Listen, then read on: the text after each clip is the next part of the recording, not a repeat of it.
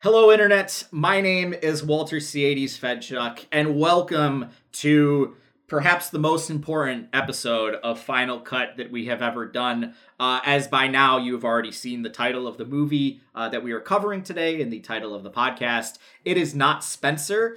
Uh, I just want to say, no, we did not lie to you on the last episode. It was 1 million percent our intention to cover uh, the Princess Diana uh, kind of historical mockumentary uh, film starring Kristen Stewart. However, over the weekend, uh, Chase would not stop blowing up my phone, and this is Easter weekend, uh, about uh, everything everywhere all at once. He told me that I absolutely needed to go see this film, so I fit it into my schedule and saw it yesterday early afternoon and i agreed with his sentiments that we needed to talk about this movie. Uh, i had an entire thing like planned of like i was going to reference like oh so chase you, you made me need to go see space gyms too like let's talk about that joke ha ha ha uh, but i don't want to tarnish the conversation that we are about to have with any of that. Uh, and of course chase as always is here by my side. Chase wassener how are you doing today? I'm doing well, man. I get to talk about one of the best films I've ever seen, so I'm having a great time. Uh, and this is, I guess, the the moment in which we say, if you haven't seen it yet, just go see it. Spoiler alert: I'm giving it a 10 out of 10. Um, it's the best thing I think we've talked about on the podcast, and I have really liked several other things on this podcast. So if you haven't seen it yet, by all means, take the time, go see it come back to this so that you can gush about it with us because I think there's a lot to gush about with this film. Uh, absolutely, and I'm not going to put you on a spot to tell me what your like top five favorite movies are, um, because I think that's actually a really hard conversation to have uh, in terms of like when you see something new and you have to reevaluate and you go, oh my god, this was like incredible. Where do I rank it? And it's like, I love Saving Private Ryan. Saving Private Ryan is probably one of my favorite movies. You know, it's one of my favorite movies of all time. But like, it's been so long since I've seen it. So then when I see something like this, like, do I immediately put it ahead of it because like this is the first time viewing it? The emotions are so raw. The the the uh, experience is so raw. And then you like go back and you watch your your favorite quote unquote movie for the hundredth time, and you're like, yeah, this is still really really good but the first time I watched it, did I still have that same like emotional pull that I'm getting from you know the the newer things? So it's I think I think like top five media kind of consumption is always kind of pick, pick like hard to pin down exactly what your absolute favorites are. But Chase, let us start at the beginning of everything everywhere all at once. What initially drew you to wanting to see this movie? You know, the fun thing about that is that I knew basically nothing going into it. I, I straight up, I did not even see a trailer for it. I knew that Michelle Yeoh was involved. I knew that she was going to do some taxes. Uh, that was how it had been teased to me, uh, along with the sentence, and you desperately need to go see it because it is amazing and unlike anything you've ever seen before. And when you have a title that is everything everywhere all at once, and you are selling this movie uh, as if it is going to live up to that uh, namesake. Um, there are a lot of different ways that that can go. It's a bold swing, but man, does this movie nail it!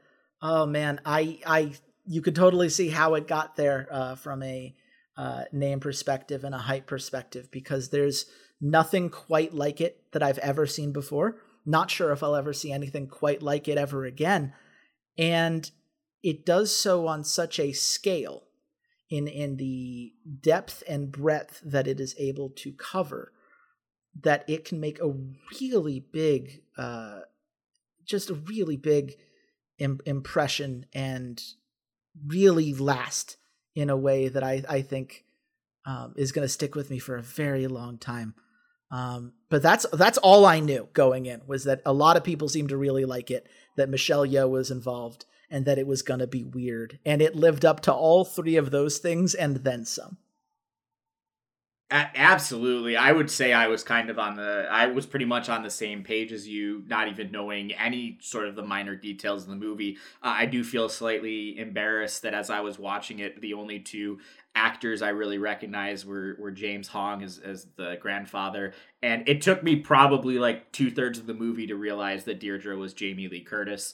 Um, I Michelle Yeoh, I just I couldn't put a face to it. I I I recognized the name um, after the fact, and when I looked up the IMDb, I was like, oh yeah, I, I know who this actress is. I just I couldn't put a name to the face. Um, but yeah, I knew very very little other than the fact that it absolutely ground movie Twitter to a halt following the Oscars and the Will Smith incident in a way that I just didn't think was going to happen. Um, but here it was. It was, and once that happened, once everybody started talking about it, you know, Chase and I, you know, build out a plan of like, hey, we want to see these movies and talk about these, you know, next, you know, these are the next two or three or four episodes. And I just kind of knew at some point this movie was going to have to get slotted in there.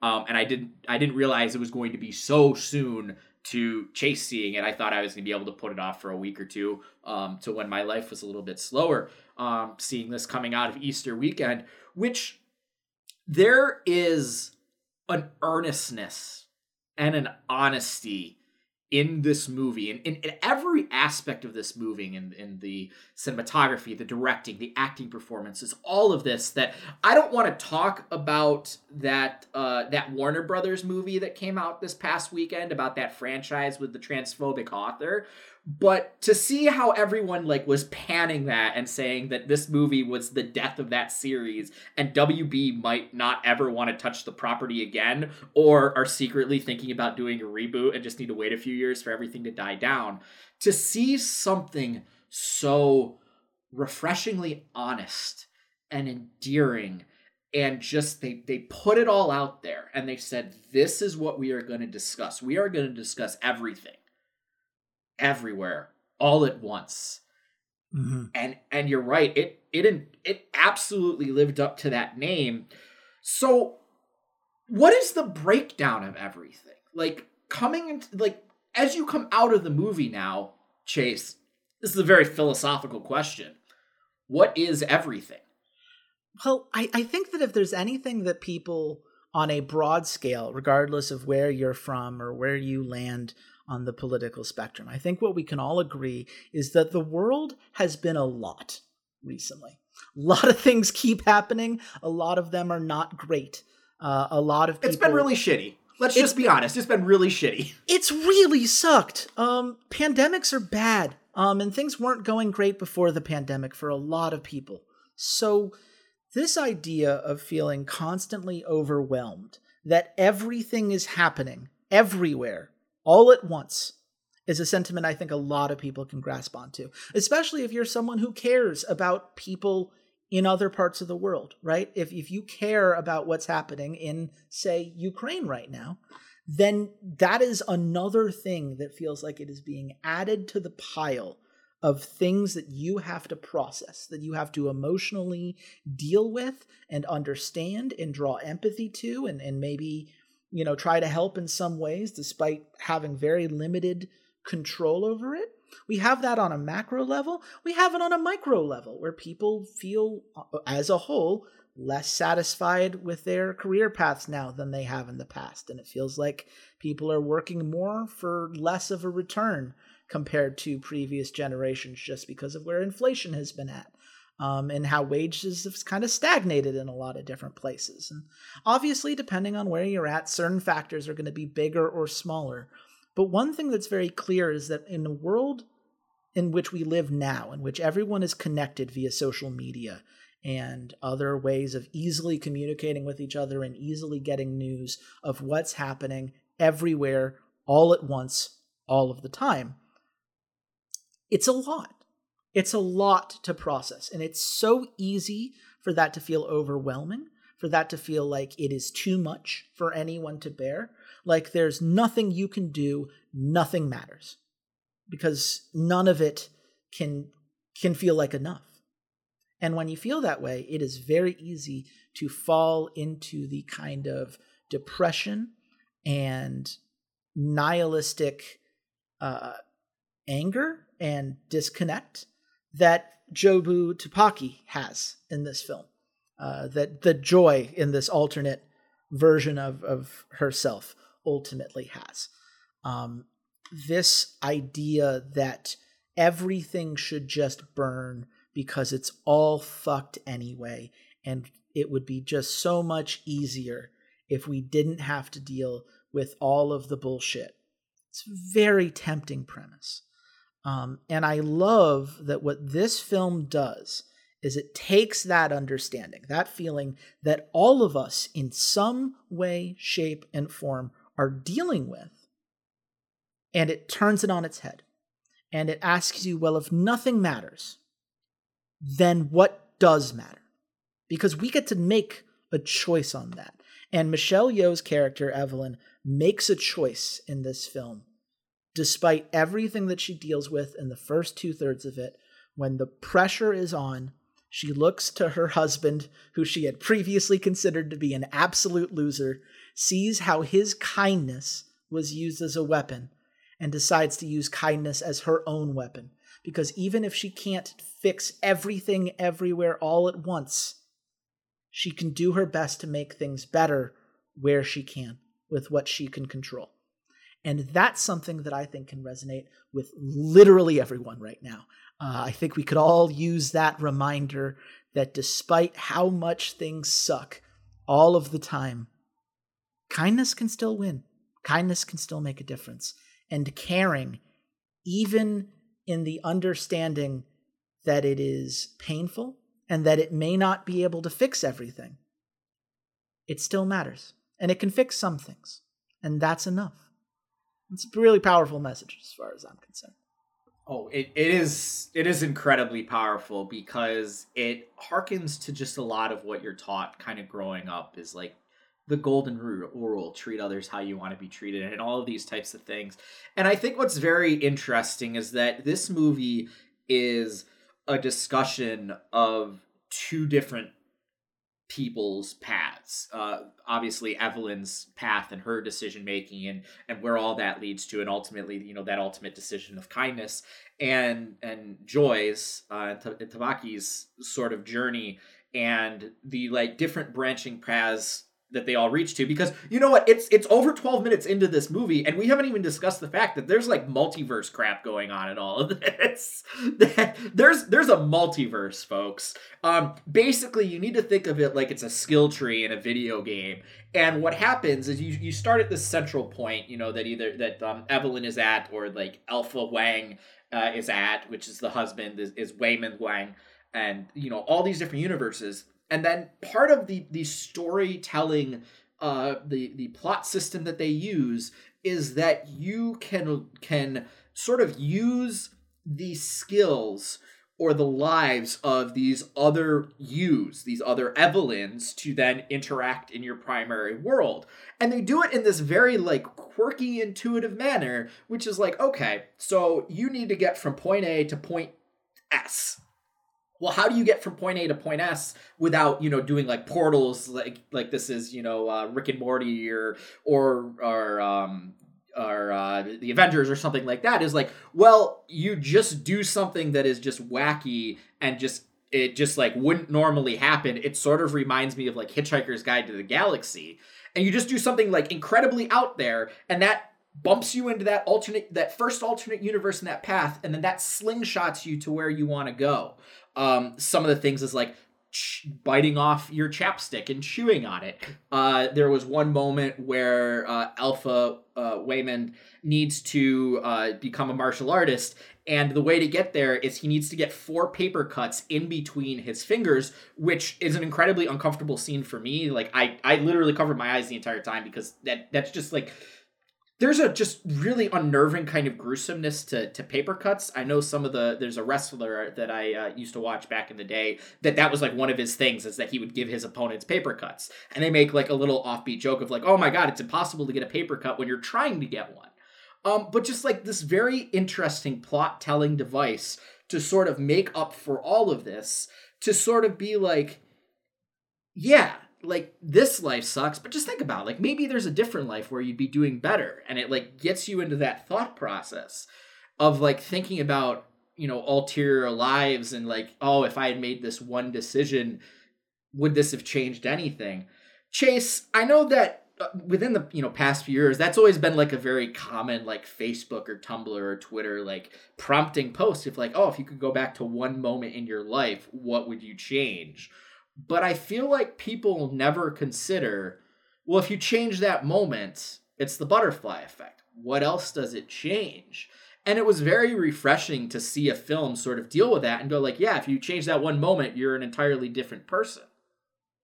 Yeah it is funny to think about right? Uh i i do um when i think about my life and certain turning points i can point to very clear moments in which had i gone a different way my life could have been completely different, right? What if I had won that series when I was coaching a team in Istanbul and I was still a Turkish coach because I had gotten that TCL spot, which meant that the company that had been sponsoring the team uh, was able to actually pay our bills and I would have gotten compensated for that job as one of the players. You know, that would have been a very different timeline. Uh, had I uh, stayed with my ex fiance, very different timeline. And who knows what could have been better or worse in any of these spots, right? Part of our limitation as human beings is that we only get to do this whole thing once and we only get to think about what these other timelines could be. One of the things that's so great about this film is that it takes that idea brings it into a reality right you are you are put in a position in which you can know what this would have been and you even see in moments like evelyn has a moment where she sees herself having not gone with her husband uh, overseas, uh, having become a movie star, having become a martial arts star, um, which, funnily enough, she absolutely is in real life. But, like, you know, she, uh, in the film, uh, absolutely carries herself with this like oh this is so glamorous this is so awesome. She, uh, there's even a line like i can't wait to tell my husband how much better my life is without him. He needs to know how much better my life could have been. But by the end of the film she has recognized the positives that he has brought into it. She has recognized the things about him that have made her life better across not just one timeline but across multiple timelines, and how those positive influences led her to a better spot than maybe she had realized. That maybe even in that other timeline, she would have been missing something that she didn't realize she was missing. Um, and I think there's something really powerful about that too. Uh, just this idea that the world is complicated, that the world will provide many different points at which things could change dramatically. And as you look forward in life at decisions that you have yet to make, it's so easy to get held up in the idea of, well, what is that going to mean for me? Is it really going to make me happy? Is it really going to accomplish these other larger goals that I have? And the answer is that we never know. We don't have the certainty that this film tries to bring, but even if we did, as this film points out, it it's so much more complicated than that. Because ultimately, there are these fundamental things that make us who we are in this moment that we are living in that are worth holding on to, that are worth building from and improving upon and making the most out of, regardless of what those other timelines could have brought. Um, I and I think that there's something really beautiful about that. This idea that you could be tapped into all of these different universes. But the lesson ultimately is to try to make the most out of the universe that you have. That kind of starting universe, so to speak, uh, that serves as like the main crux of the film itself.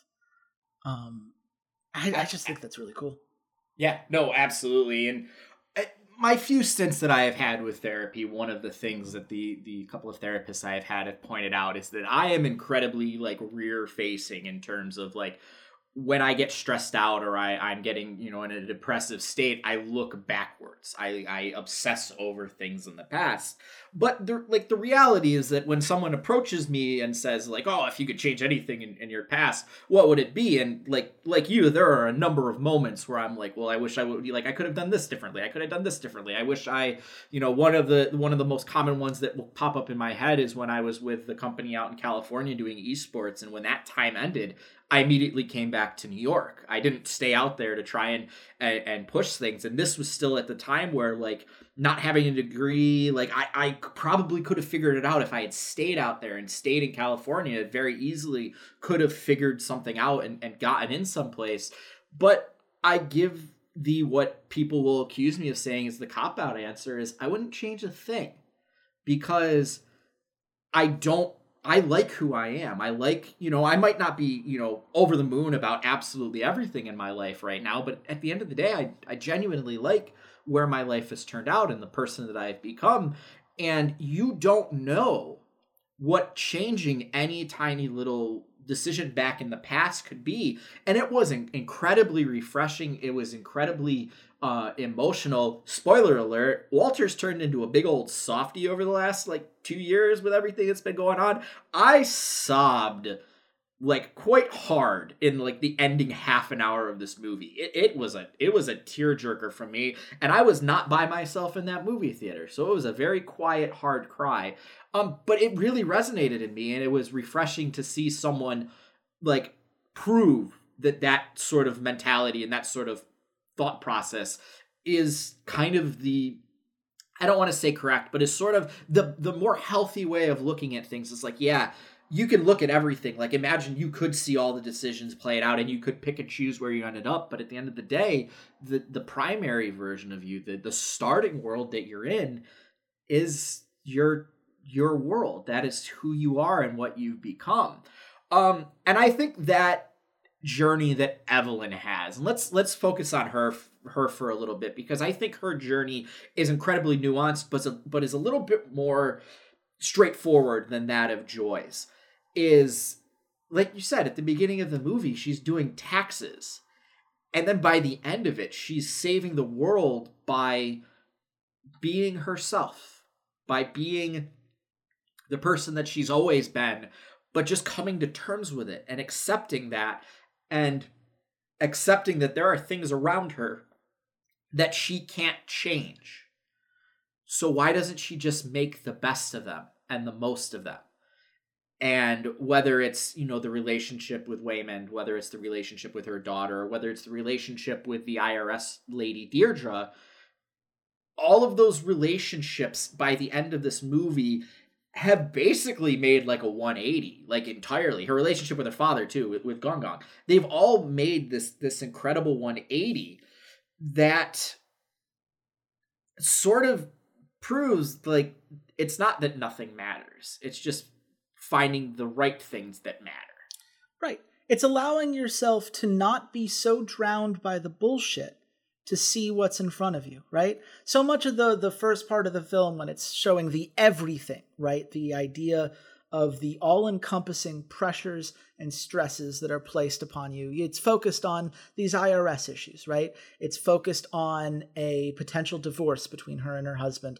It's focused on a, a you know, father figure, the grandpa in this film, uh, that is uh, conservative and maybe uh, has things that he wants done in a certain way. There's a business that is struggling and needs a lot of active attention. And all of those things feel very important in the moment. And this is honestly, this is a lesson that I'm still learning and that I'm trying to take away from this film because I think it's an important one. We are not defined by a lot of those things, right?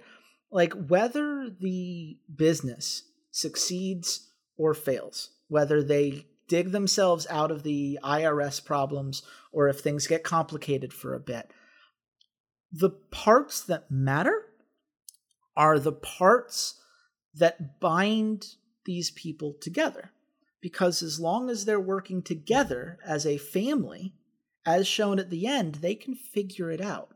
If you let yourself have a break from the constant stress from constantly feeling like everything needs your attention in this moment, and if you're not giving it your attention, you're failing in some way, you can find different solutions. You can find different ways of solving the problem. That's why the IRS stuff, it's not solved by her buckling down and actually hammering out all of these forms and getting the paperwork just right. It's resolved because the husband has a conversation with the IRS agent and he says, Hey, we're having a hard time right now.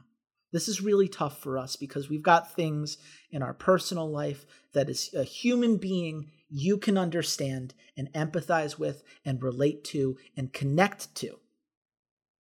That's what fixes it. It's the human connection, not the thing that was causing all of the stress in the immediate. And you don't see that until you are able to take a step back and actually take in what you have in your arsenal. Take in the people that you have around you and the skills that they bring and the things that they can do to help. And that's true on everything uh, that this film tries to touch on. The, the way in which problems are solved, the way in which we quote unquote win at the end of the day is through kindness. It's through empathy. It's through recognizing the humanity in another person and choosing to prioritize that over everything else the world tries to throw at you. And it's not until that happens, until the literal multiverse collapsing into an everything bagel is made secondary to resolving the disconnect between a mom and her daughter, that things are able to get to a good spot. I think that like I said, Evelyn's journey is a very straightforward, if if not incredibly nuanced and complex journey.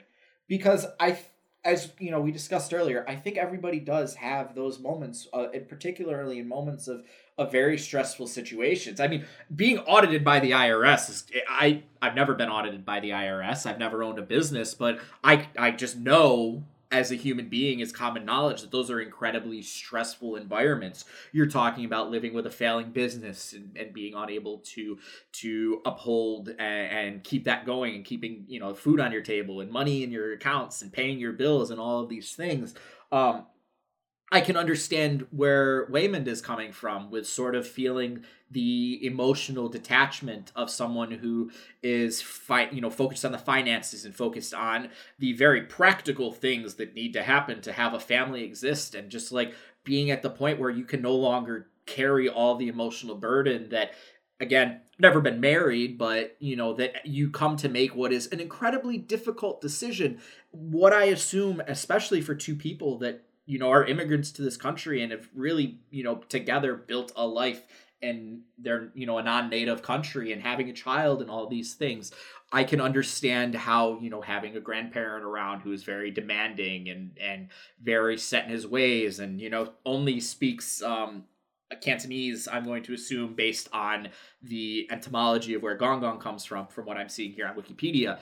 Um, you know, all these things, you could completely understand how all of that pressure is is is bearing down on Evelyn and how the alternate universe where she's a movie star, where instead of coming to America for all of these things, she's a movie star and she does martial arts and and seems to have a lovely time. But then there's that moment where she starts talking to to you know martial arts uh, universe Waymond and the handcuffs come on and her her master is like no there's no time for that and all of a sudden you start to see the little crack of like oh but that's what you are sacrificing to be over there and even though she says like oh you know i can't, i need to tell him about how much you know better my life was there or where she tells that version of waymond that we would have owned a laundromat a failing laundromat if we had gone to america together and isn't this better and she feels maybe now I can have my cake and eat it too. I can have the life that I, you know, would rather prefer, and I can also have the man I love and how he just like dismisses her and says like, you know, it's not going to work here and now in, in this alternate universe. But I really would have liked to do laundry with you, and like I would have liked that outcome. There is a lot of gut punches in that sort of decision making of like, listen, like the life you have, it it sucks. Yeah, there's there is a lot of rough stuff. Um, Alpha Waymond telling her like, "You're so bad at everything, you could be great at anything." It's such a like that is such a, a a punch to the gut of like, wow, you're so terrible that you're a blank slate and could learn anything.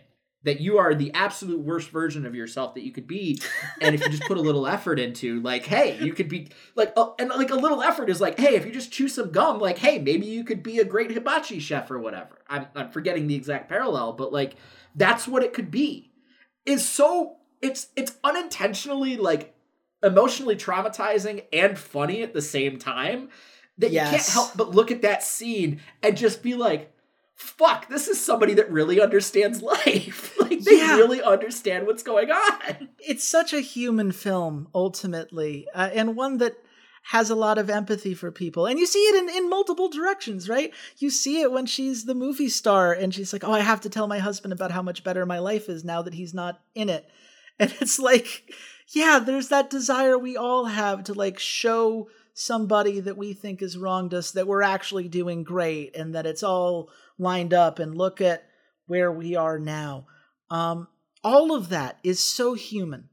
All of it is so, so core to our desire to be understood, to feel like what we do has value, to feel like what we have put ourselves on as far as our path is one that we can believe in.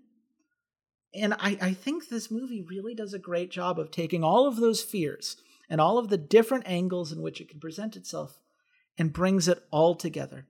Because ultimately, uh, whether it's it's the moment of him saying that he would have loved to to have that very you know that struggling business together, uh, or whether it's uh, her saying that, um, you know, she believes that the desire to move forward is worth dealing with literal brain fracturing, as they are constantly going to have to deal with everything everywhere all at once in a very literal sense.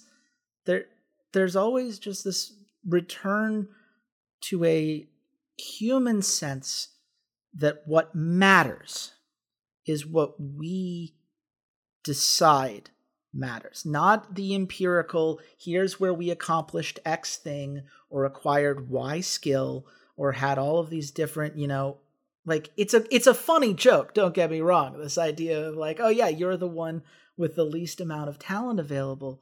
But the talent is that she is the one who because of where she's at is is most open to being able to see these things and recognize the humanity in them which is why when she finally comes to the end there and is trying to problem solve she does so with a people first approach with an empathy first mentality.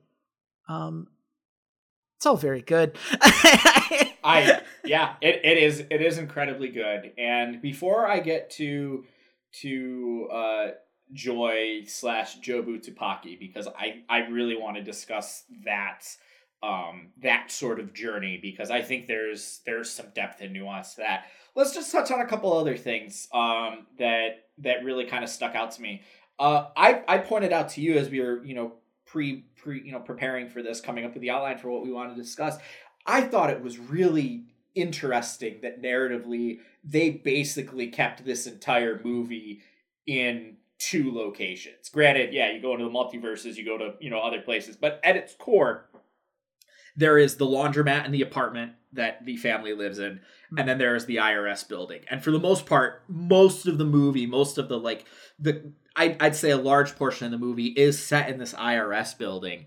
Mm-hmm. And it's incredible how the way they shot everything, the way they laid everything out, that all of the movement in this building, every floor, every room, all of it felt different to the point where you forgot that they were in like one location and maybe that is because they they break up you know the when they enter the multiverse uh, and show all these you know different versions that helps break it up enough that it feels like you're going to other settings but in reality this happens in one time in one in, in two places in like a day as opposed to everywhere and all at once which i think is just is is very nuanced and just shows the talent that they have there's a utility uh, in the production design throughout this film that is absolutely incredible. This film had a budget of $25 million.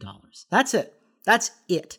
Um, and I like for for a a mid budget film like that's a number that for some people will be like, oh well, that's not particularly crazy. But when you see the scale of what they try to do and what they try to cover and some of the set pieces that they have in mind, it is a testament to how efficient and effective they were at utilizing the resources they had and getting the most out of them.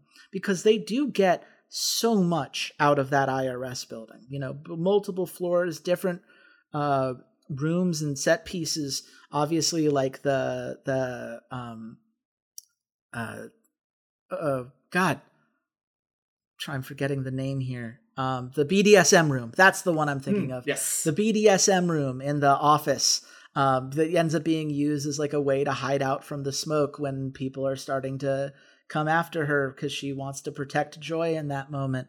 Um, which let let's just say, uh, naming the daughter Joy so that we could protect Joy in that moment. Very good, ten out of ten. Uh, well, well, well themed movie, well themed. Um, but it's uh, also the way that it ties into like the break room, and there are the bagels, and you get the guy from the Alpha universe talking about how much he appreciates the basics of a bagel because of how rare it is in his timeline. And then that circles back around to the everything bagel and the idea of what happens if you put everything in the world, all of the hopes and dreams and fears and, you know, all of it onto one bagel, literally, uh, in this film. It just and how overwhelming and the the void that that can bring. Um, everything serves a purpose. Everything comes back around. Everything matters in this film. That BDSM gag is not just for that room. It's also for at the end when uh you know Michelle uh Michelle Yeoh's character's going through and trying to to help everyone in order to defeat them really uh and like uses the BDSM tactic in order to make him happy. Like that is such a clever way of handling that character and bringing it back around and that happens regularly in this film. Raccacoonie is another great example. You have an offhanded joke about a mom who just remembers the wrong thing with Ratatouille, right? Moms do that all the time. But no, there is a universe of her out there in which there is a raccoon that commands one of the chef's heads. And isn't that a really funny joke? A nice little set piece that makes you feel clever for having paid attention to it.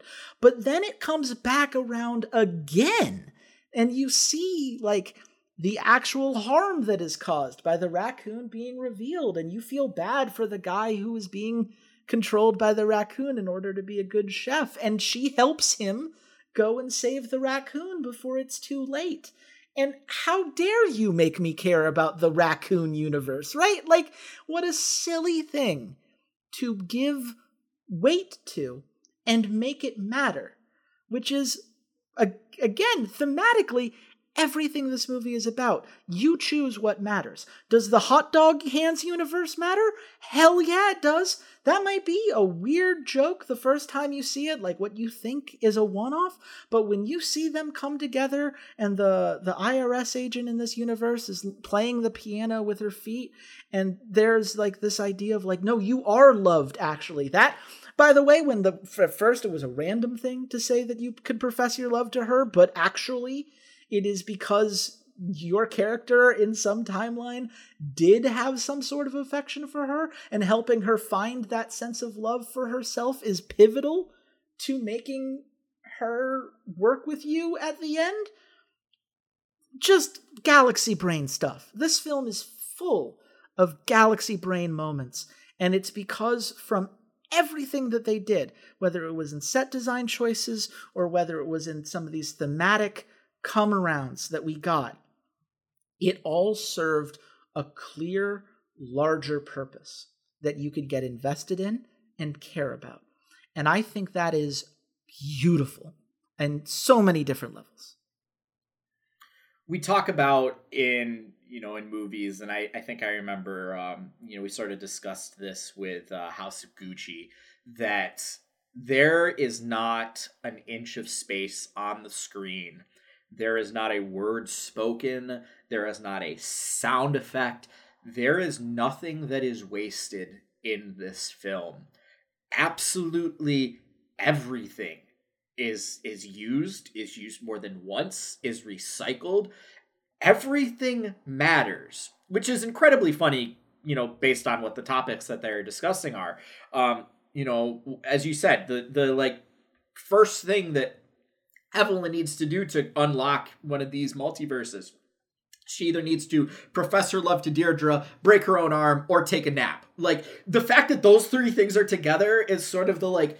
It, it reminds me of, of like bad taste jokes, but like, oh my god, I I would I would gnaw my arm off to get away from this person type thing, or these situations like eh, just that thought process, and then at the end, that's what Deirdre needs is she needs like that's literally what she needs and why she ends up being willing to help them again even after Evelyn like punched her in the face and threatened her with a baseball bat and like told her to fuck off and like all these things is like she just needed Waymond to treat her like a person. And then for Evelyn to like come sit down next to her and like under and like using that understanding now that she has of like oh my god like Waymond's kindness is like his superpower. It's his is is you know this universe Waymond's special talent is kindness. And like, what if I just sat down with this woman and just talked with her? Because Deirdre just needs someone to talk to her and just like tell her like, hey, it's okay. Like everything's worthwhile. I'll listen to you. And that's that's not you know professing your love for someone, but that is a form of care. That is a form of of love in and of itself. Because love is a very weird emotion. There is a lot of depth to it because you can have this super romance uh, oriented, you know, first love or you know, one true love type relationships or it's like the love you have for your friends or or your family or your pet or your favorite football team. Like th- there is a gambit that you can run with love and in that moment professing love to Deirdre isn't this romantic I am in love with you. It's like I care about you. And that's really what is sort of lost. Um, you know, I think in the initial profess your love to Deirdre to the ending where it's like you're a person let's take care of you. Uh, the little thing of just like Waymond bringing her cookies multiple times and like she likes the cookies and they're smiley face cookies. Like all nothing is wasted. Everything is used. Everything matters which chase leads me to joy, which leads me to uh, to Jobu, uh, to Paki. Yes. This character arc, this journey, I think really highlights sort of the duality of nihilism and of depression and of the end because I truly feel for what for what Joy is going through. And I think that right there actually is the reason she's called Joy. Not so that they can say we're protecting Joy at some point. I think at the end, the sort of dramatic irony of a character being named Joy is the one that is so mind numbingly, depressingly sad that an ulterior, an alternate version of her creates a black hole.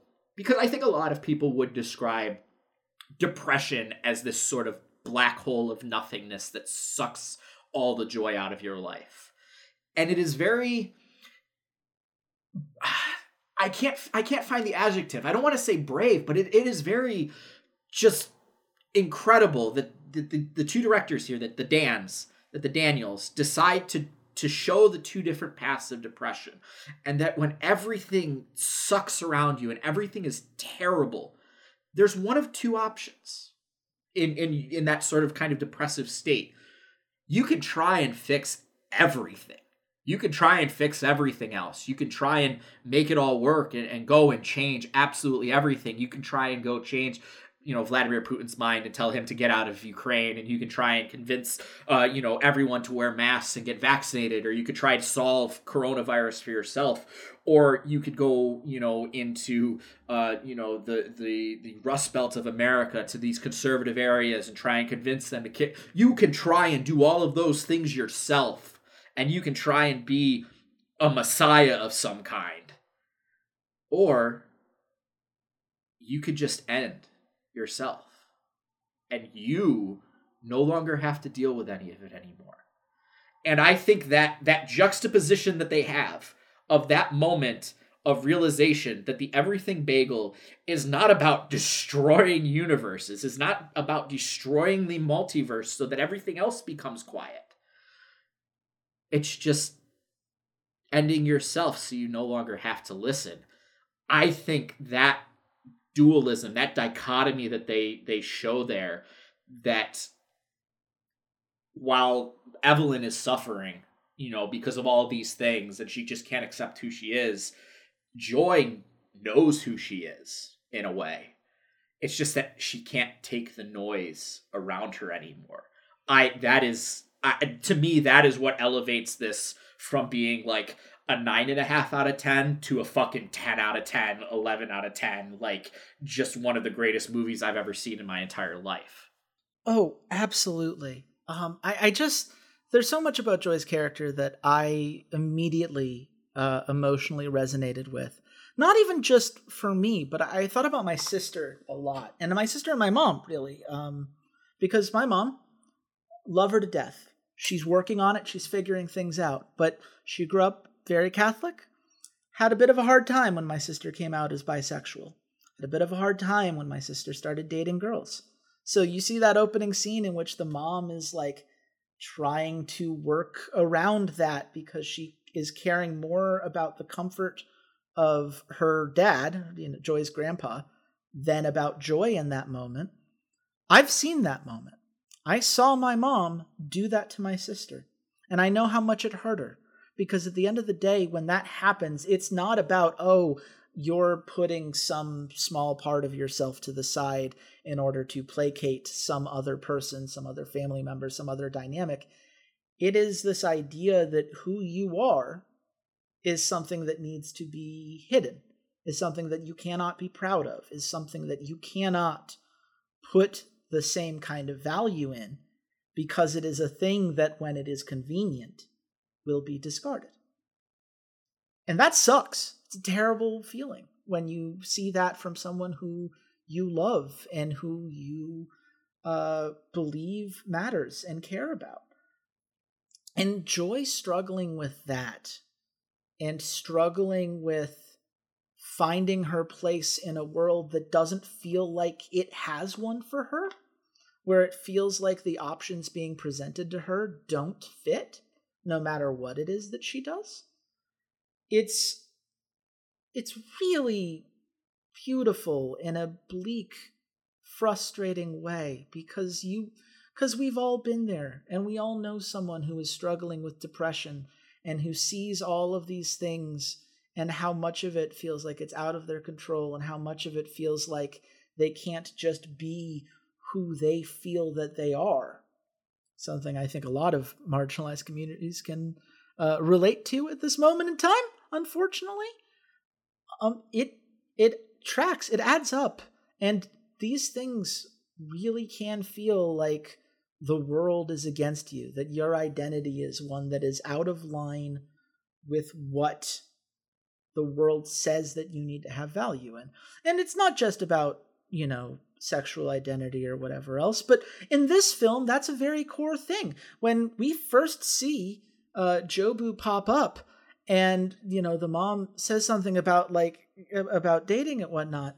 Um, Jobu's like, "Are you seriously, with all of this happening, still hung up on the fact that I wanted to date a girl?" Because when you say it like that in the context of all of this, what could be less important, right? What what could be less important than trying to put someone who feels one way into the opposite box because it's more convenient or more natural to you, or because you believe that doing so will make other people more comfortable. It could not matter less. And the film does such a good job of putting that in context so that when they do reunite and they do come to that emotional conclusion together, it comes to her mom accepting her for who she is, for accepting her for not knowing who she truly is. Because Joy at the end of this film has not figured it out. This is not a film that says that, like, oh, all you need is love from your mom and suddenly everything falls into place. No, she is confused. She doesn't know exactly what she wants as far as her career stuff goes. But, you know, she has a partner who seems to care about her a lot. And she has a mom who is willing to accept her in the end.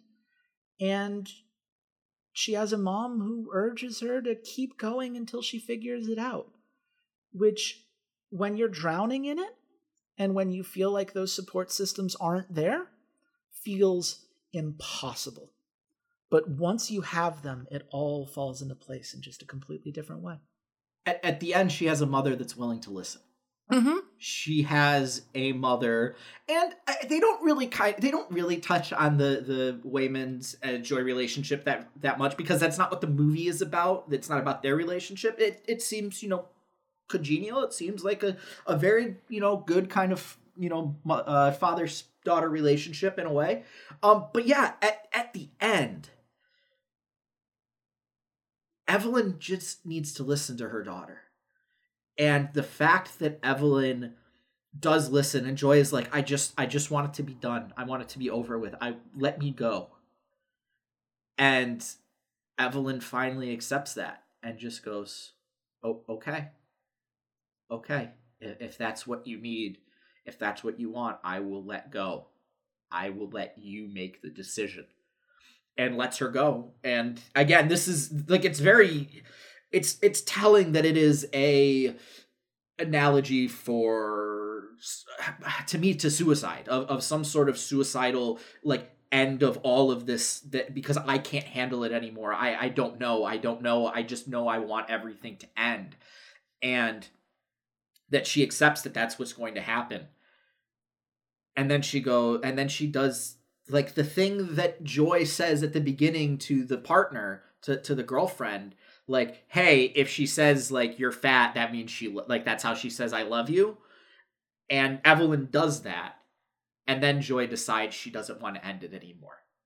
That because now like her mom is listening and her mom is showing that she cares and that when they you know come back out of that universe to them standing out in the uh out in the road and joy goes well do you want to do your stupid party and evelyn goes no no no we can do whatever you want to do again, you're right. It doesn't show that Joy's all of a sudden like figured it out, and there's no cut scene to the end with like her getting married or her being a doctor or like anything like that. It just at the end it just shows like the mom is willing to break the sort of generational trauma, which is something that we've seen now in Moana. Uh, I know I have not seen Turning Red, but we've seen in Turning Red, and sort of these millennial directors taking this mantle of like, hey, like, sure, are, is there good and evil in the world? Like, absolutely. There, there's like good and evil in the world. We could do a whole bunch of stuff where we're dealing with with like neo Nazis or racial relationships or like any of that stuff.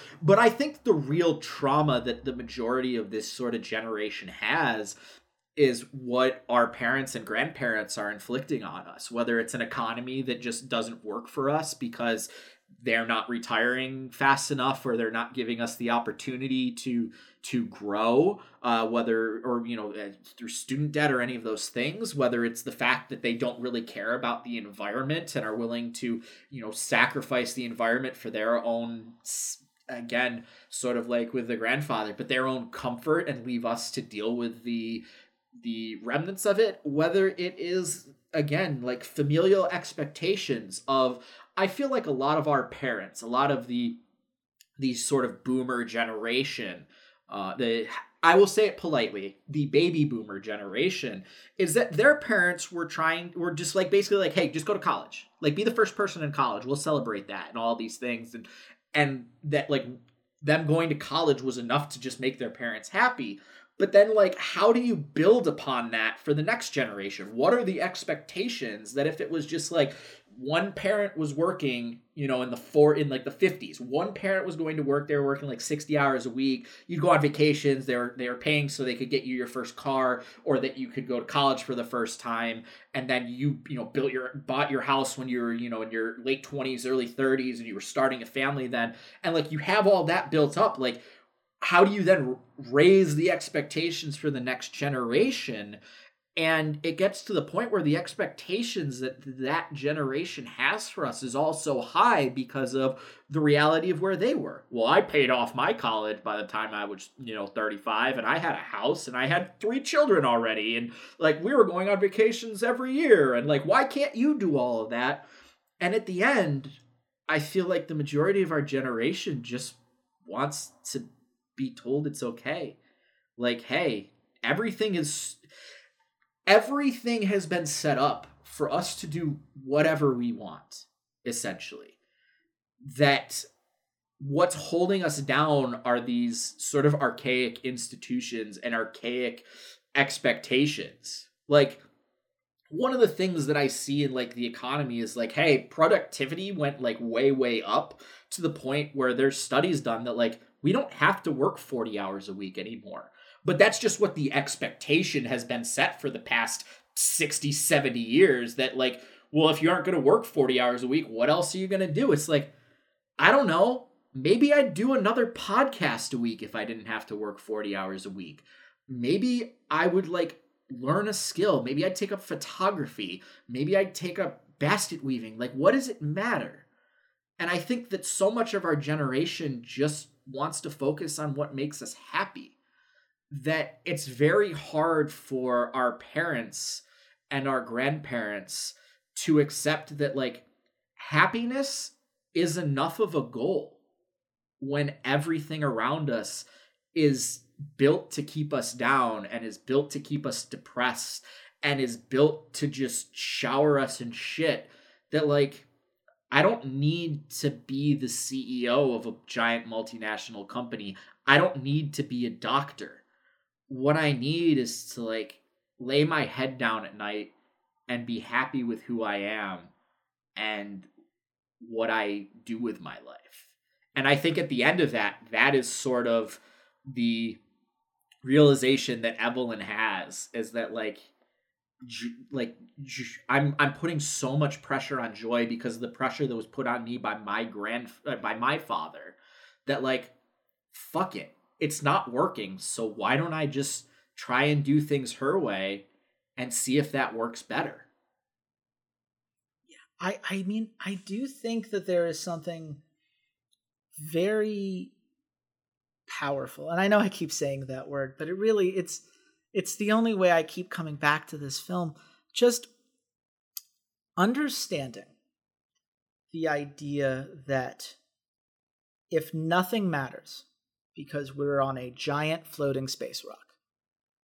There are two responses to that. There is allowing yourself to uh, feel beat up and beat down by an uncaring world that doesn't seem to give a crap about any of the things and people that you care about and does not want to give you any space in order to feel that or heal from that or uh, fix that so that we're not stuck in the same vicious cycles. Or you can determine what has value and you can do what you can in your immediate life to find it, hold on to it, cherish it, make it matter. And it's not to say that that means that all the systems are going to suddenly start bouncing our way or that it's going to mean that everything that is currently hurting us is not going to be a problem. It's not what this film is trying to say. What the film says is that we can acknowledge all of that and recognize that we're still here.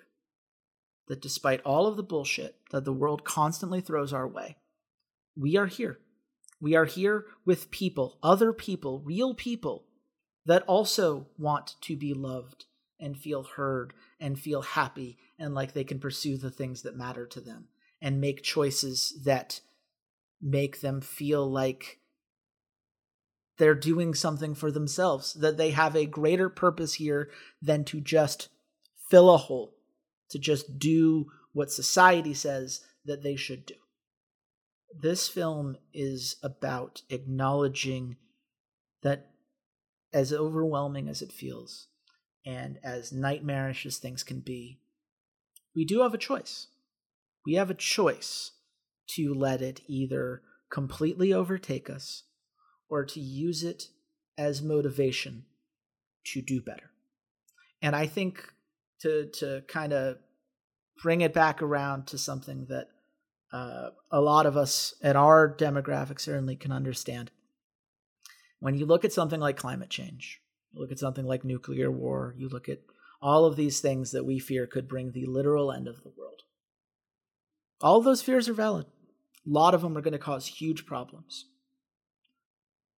What we can do is try to make things a little bit better for those of us who are here. What we can do is learn skills that are going to help people, that are going to be there and be able to support them when that support is needed. Because the world is not going to stop throwing its punches. That's not the world that we live in. But if we are willing to do our bit, to find the things that we believe have value, and pursue them as best we can, I think we can find something there worth living for. I think we can find an answer to nihilism beyond nothing mattering. I think we can find an answer that gives us value in a way that no institution can take from us. And it is hard and it is overwhelming. And the film even says at the end, like, it's going to be a lot. It's going to be a lot of chaos and a lot of bullshit with a few moments of clarity. And Evelyn's response is that those moments are worth holding on to. Those moments of clarity are worth living for. And I hope that whatever it is that you've got in your world, whatever it is that is wearing you, lovely podcast listener, down, I hope that you can hear that and see this film and recognize the ways that you can add value to your own world, even amidst whatever bullshit is at your way, and to remind yourself that as overwhelming as the bullshit can be, those things are what matter. Those are the things that give your life value, not what other institutions or people tell you gives your life value. And there is there is nothing wrong with sometimes saying the rest of the world is too much and I need to take care of myself first. Because Evelyn can't help Joy, can't help Jobu until she helps herself first until she recognizes what it is that she needs first to make herself happy, to make herself understand.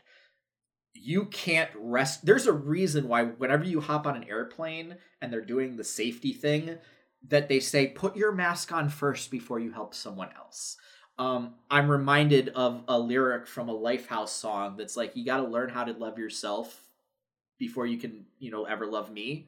Like, that is all true. And I know in my life that that was something I had to do, that I had to just tell the rest of the world, hey, I can't deal with you guys for a little bit. I can't deal with all the other shit until I I realize the shit in my own life and I get to that point where I can then listen to everyone else, where I can then, you know, take the bandwidth to help other people. That I definitely followed that sort of joy, Jobu Tupaki, uh, uh, path of trying to solve everything else first, trying wanting to help everybody else first, thinking I could I could solve all the problems first, and then when I was at a very low point, having to let everything else go having to let you know a relationship go having to let wanting to solve everybody else's problems go first. And I had to sit down with myself in my own in my own head and figure out what who is Walter Fedczuk to Walter Fedczuk and sit and and realize all those things and solve all those things. And it, it took it took a couple years. It took a while for me to do that to the point where now we are. We we are you know two plus years into this into this pandemic where millions and millions of people have died across the world.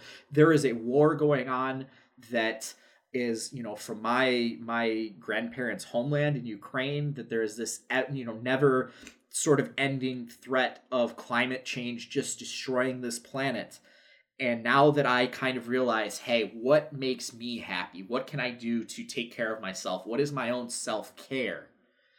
That I now have the bandwidth to say, I'm going to go raise up these voices about Black Lives Matter, and I'm going to go raise the voices of you know my my trans and and and gay and lesbian and bisexual and all of these other people that I can I now have the tools to go out and help all of them and that's that's something else this movie sort of touches on at the end that Evelyn can't help Joy. No matter what she does, she can't help Joy until she's made that realization within her own self.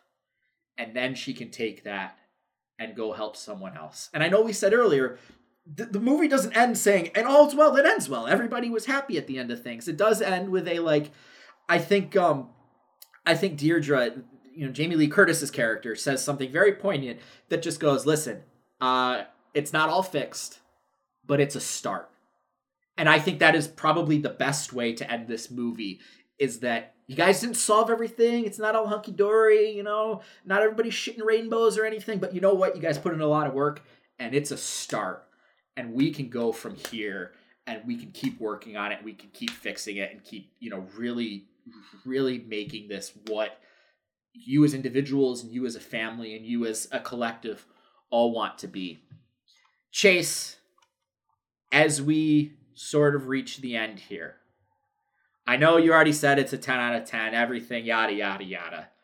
But at the end of the day, everything, everywhere, all at once, does it live up to its namesake? Oh fuck and, yeah, it does. Oh man, could you imagine if at the end it's like, ah, nah, actually, it's just fine. No, this film's amazing. This film covers so much in a way that I am honestly just staggered at how much ground it covers and how meaningful the ground that it covers ends up being. I just, man, I'm going to be thinking about this film for a very long time. I'm going to be thinking about what this film ultimately chose to believe in and how it chose to share that in a way that I think anyone can get behind. I, I just I, I think it's so damn smart and I think it's so damn clever and I think it's funny as hell and it made me cry and it did all of those things. It was it was everything. It was everything, everywhere, all at once. And in this moment, the moment that we are living in right now, I can't think of any movie that is more important and that more captures where we're at and what we're feeling as a society, really. And if that's something that, if you somehow kept listening throughout all of this and didn't decide to just watch it for yourself, if that's I think the best selling point I could possibly give you is that it is a movie that understands why so many of us feel alone, why so many of us feel uh, overwhelmed, why so many of us feel like we haven't done enough, and reminds us that there's no such thing. There isn't enough. There's just what we have and what we put value in and what is worth holding on to because we find that value. That is beautiful, poignant, powerful. Pick your word. It's a message I think everyone could benefit from. And I'm really glad that this movie exists.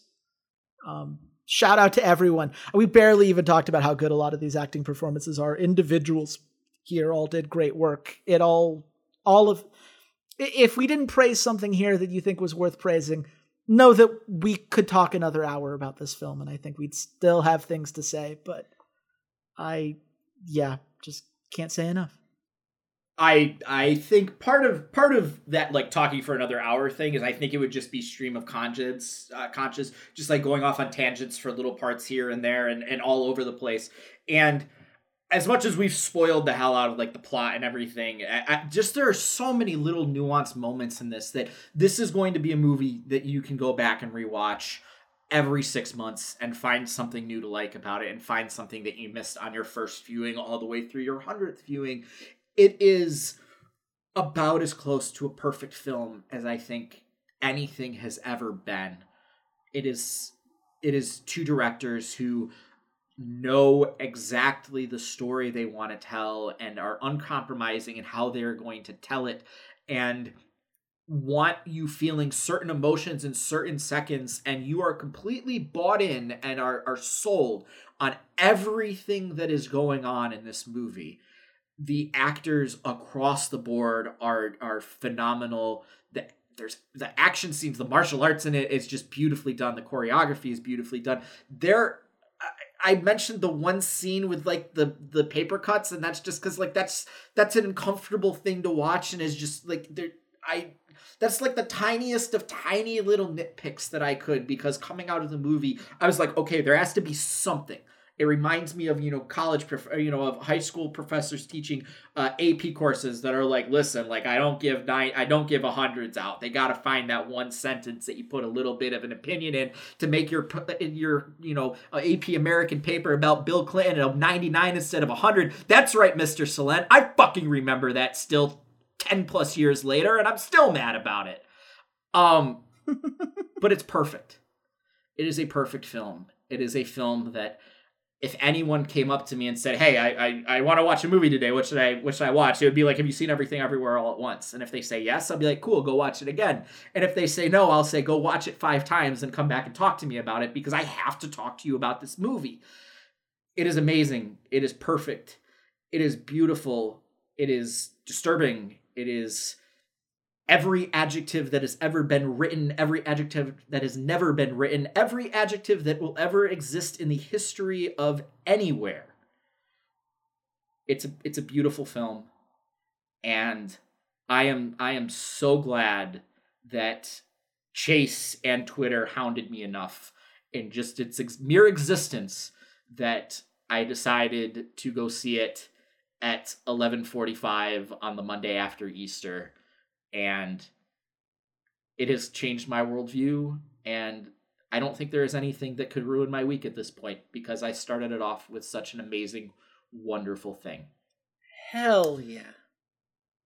That shout out that to social said, media. You got one. You got one thing right promoting this film making us both recognize we needed to move it up our priority list. Twitter gets one. Well done. Well speaking of twitter chase where can the good folks at home find you on the interwebs? Oh, you could find me at Chase Wassenaar on Twitter. You can also follow the pod at Rough Drafts Pod. Uh, would love to hear what y'all think about this film. Uh, I think it's uh, a really special one, um, and I would love to to hear uh, what everyone else thinks because I think it's a very personal film, and people will draw different things from it. of course, you can also let us know if there's uh, something else uh, you'd like to see us review, or you can come back next week if you're on the Rough Drafts podcast feed as a whole and listen to Walter and I talk about some video games that we've been up to on Steam Cleaners, a podcast whose name I definitely remember every time we do this plug. Chase has sent me a photo of his uh, his computer screen. He has a little sticky note on the side that says "Video Game Podcast" is Steam Cleaners. Shh! Uh, you promised always, you weren't gonna tell. That was other universe, Walter. Ah, that'll get you. As always, you guys can find me at C80s underscore LOL. And Chase likes to yell at me off podcast about saying negative things about the content and being like, hey, why would people watch it if you're like decrying it? But I'm sorry, folks. It's all downhill from here. I don't think we can say anything uh, about any movie that'll match how perfect this one is. And, you know, in two weeks, come back here. We will talk about Spencer. I promise you, we will talk about Spencer in two weeks.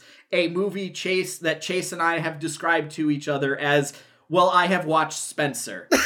so, two weeks from now, we will see you for Kristen Stewart in Spencer. Until then, goodbye, Internet. Goodbye.